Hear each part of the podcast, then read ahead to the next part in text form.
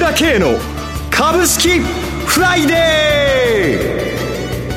ー。この番組はアセットマネジメント朝倉の提供でお送りします。皆さんおはようございます。進行役の浜田節子です。朝倉慶の株式フライデー、今日も張り切ってまいりましょう。それでは番組パーソナリティをご紹介します。アセットマネジメント朝倉代表取締役で経済アナリストの朝倉慶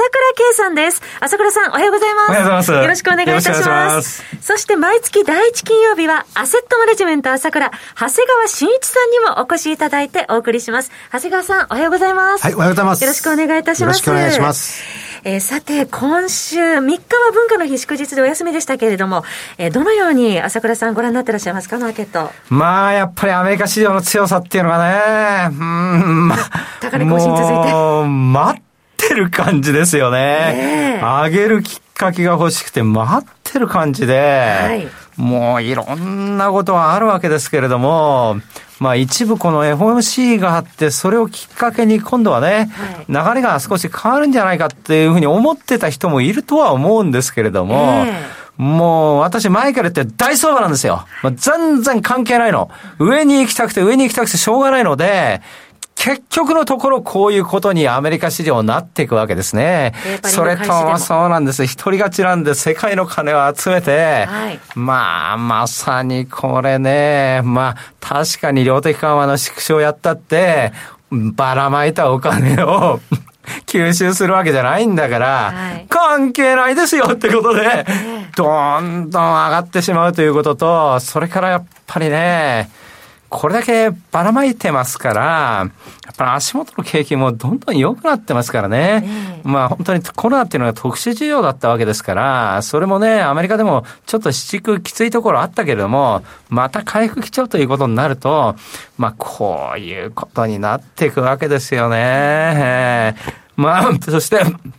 まあ成長の阻害要因としては資源の問題があるんですけれども、はい、まあこれもあの今落ち着いているということで、まあもともとこのじゅういちがつじゅうにがつっていうのは一番株が上がりやすい時ですからね、はい、まあこういうところで見事にまた年末調整もすごいだろうから、まあ今年もこらアメリカすごいだなっていう感じがしますよね。国内もついてってもらいたいですけどね。そうですね。まあ国内もあのある程度ついてくるということだと思います。まあ何しろ日本株安すぎるし、日本だって今決算出てきたら次から次へといい、いい決算ばっかりじゃないですか。えー、上昇勢続いてます。えー、もうこれね見てて、なんでこんなにこの株が安いんだろうなって銘柄ばっかりで、もっとどんどんどんどん上がっていいと思う、思います。ただやはりどうしても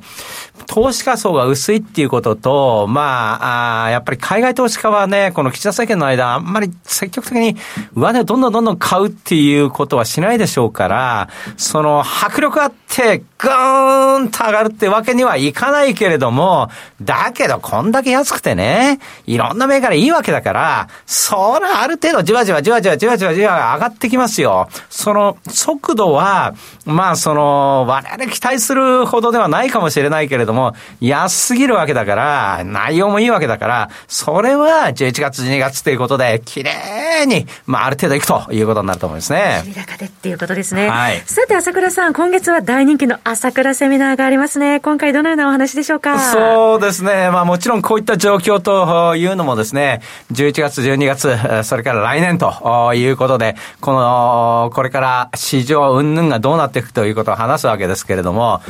まあまだにしゅうかんあるんではっきりターゲット絞ったわけではないんですけれども、まずはただ コップにじゅうろく 見ても分かりますけれども、はい、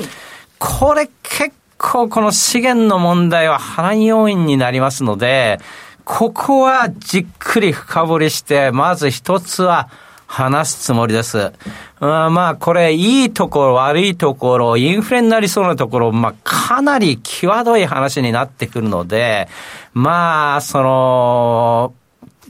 違った視点でね、ちょっとこれはじっくり話したいと思います。まあそれからもちろん市場のこととか、それから中国がどうなるかっていうのも、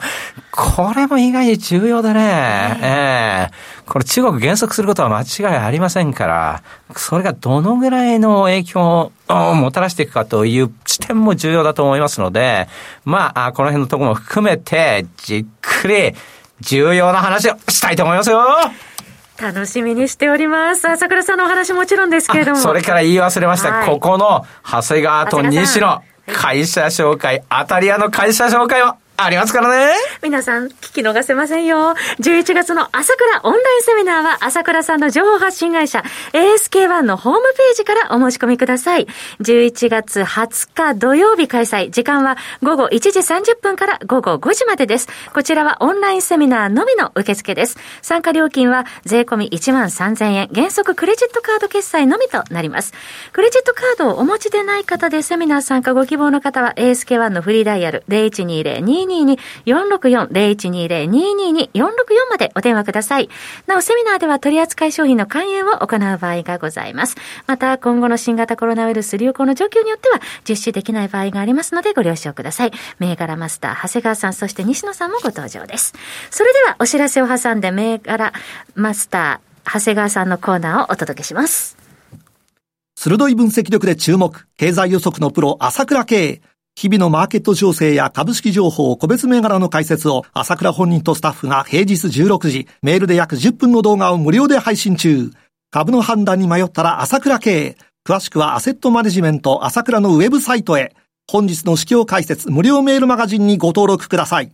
アセットマネジメント朝倉は、証券取引、金銭、有価証券の予託、貸付行為は行っておりません。また、情報提供する金融商品のお取引では、相場変動などにより損失を生じる恐れがあります。取引説明書、契約締結前交付書面などを十分にお読みいただき、ご理解の上お取引ください。金融商品仲介業者登録関東財務局長金中第ろっぴゃくごごう。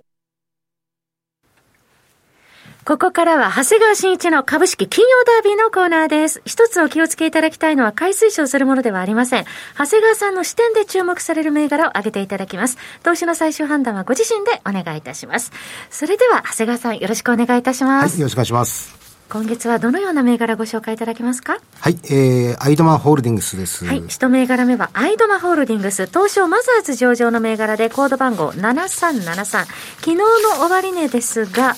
えー、にひゃくろくじゅうえん高はっせんななひゃくとうえんでした。はい、まあ、あの法人向けのですね、商材とかサービスをですね、展開する、まあ、中小企業向けのですね、営業支援サービスを展開している会社ということで、はい、まあ、在宅ワークにですね、えー、特化した求人サイトの運営とか、まあ、そういった在宅ワーカー、まあ、にじゅうはちまんにん登録してますけれども、はい、を活用した電話営業の代行なんかも手掛けていますね。で、前期決算ではですね、ひゃくさんパーセント 増収、にひゃくきゅうじゅうごパーセント 営業増益と。で、今期もですね、ごじゅうさんパーセント 増収、よんじゅうよんパーセント 営業増益を見込んでます。えー、今月末にですね、いちたいにの株式分割も行います。えー、ただしですね、えー、日々、現在、日々好評と、まあ、担保規制がかかっていますんで、まあ、短期的には、あの、少し動きづらいかもしれませんけれども、やはり少子化、日本のですね、中小企業を支えるアウトソーシング銘柄として、中長的なえー、成長は楽しみになるのではないでしょうか。続いての銘柄いかがでしょうか。はい、えー、三井ハイテックです。はい、三井ハイテックは東証一部上場の銘柄でコード番号ろくきゅうろくろく、昨日はよんじゅうえん安、きゅうせんひゃくえんでした。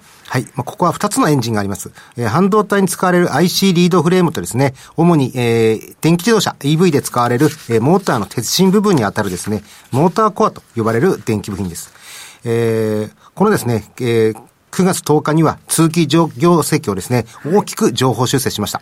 売上高がですね、前期きゅうひゃくななじゅうさんおく、えー、今期せんにひゃくさんじゅうよんおくえんの予想がですね、えー、せんさんびゃくよんじゅうはちおく、えー、そして営業利益もですね、前期 さんじゅうななてんきゅうおくがですね、えー、今期はちおくということが、えー、ひゃくじゅうろくえんですね、えー、ろくおくえんですね、上方修正されたと。えー、証券会社のですね、強気レポートもあり、えー、大きく上昇した後、まあちょっと調整局があったんですけども、うん、再度上場来高値を更新してきました。はい、昨日はきゅうせんごひゃくろくじゅうえんの高値更新となっておりました。続いての銘柄いかがでしょうか。はい、えー、セルソースです。はい、セルソースはマザーズ上場の銘柄でコード番号よんはちはちゼロ、昨日はごじゅうえん高ろくせんろっぴゃくきゅうじゅうえんでした。はい、えー、脂肪、血液由来のですね、えー、細胞の受託など再生医療を手掛けている企業です。まあ、現在のですね、主力事業は、えー、変形性のですね、膝関節症向けの再生事業と、えー、従来の治療ではですね、まあ、いわゆるヒアルロン酸がですね、ダメだと人工関節置き換え術しか選択肢なかったわけですけど、はい、ここの再生事業がですね、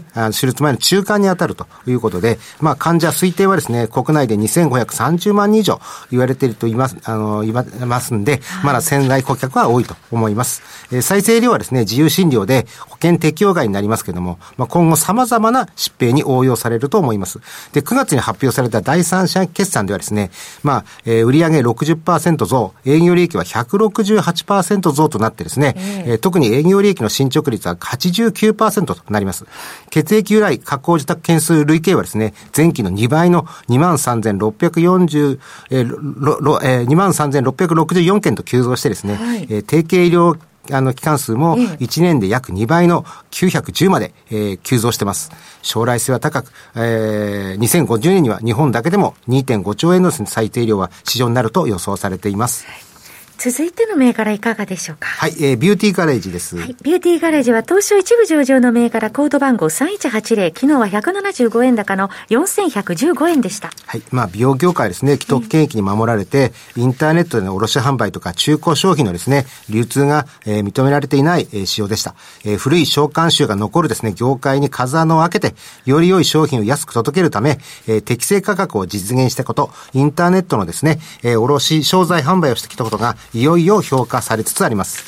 えー、くがつようかに発表された第一四半期決算ではですね、売上 よんじゅってんいちパーセント 増、営業利益 ろくじゅうにてんいちパーセント 増とですね、えー、好調なスタートを切ったんですけれども、えー、季節性ですね、一番いいよんクォーターに比べて伸びていないということを言われてですね、えー、よんせんえんだいこう半だった株価はですね、えー、空売りもあ相当入りまして、えー、さんわりきょうもですね、調整を余儀なくされました。えー、やっとですね、戻り基調になってきたと思います。もう一銘柄お願いできますか。はい、えー、J リースです。東証一部上場の銘柄の J リースコード番号なないちはちなな、昨日はさんえん安 にせんよんひゃくきゅうじゅうきゅうえんでした。はい、まあ連帯保証人の時代が去ってですね、えー、今住宅は家賃保証会社が保証する時代になって、まあ成長していますけども、はい、そこにですね、事業所用などがですね、えー、コロナということもあって急速に拡大してます。えー、前期、えー、いちクォーターに比べてですね、えー、にばいとなって急成長となっております。えー、しかしまだですね、えーこちらの事業所用というのはじゅ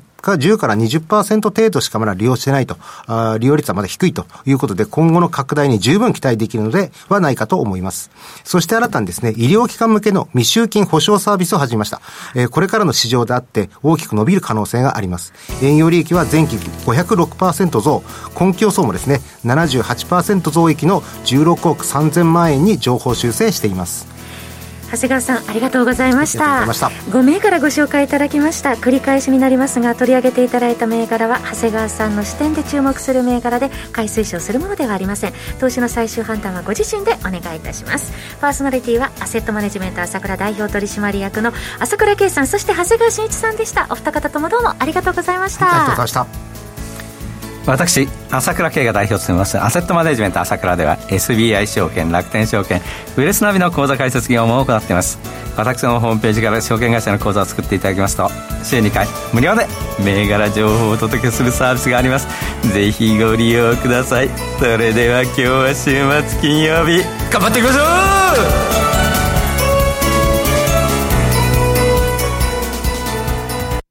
この番組はアセットマネジメント朝倉の提供でお送りしました。最終的な投資判断は皆様ご自身でなさってください。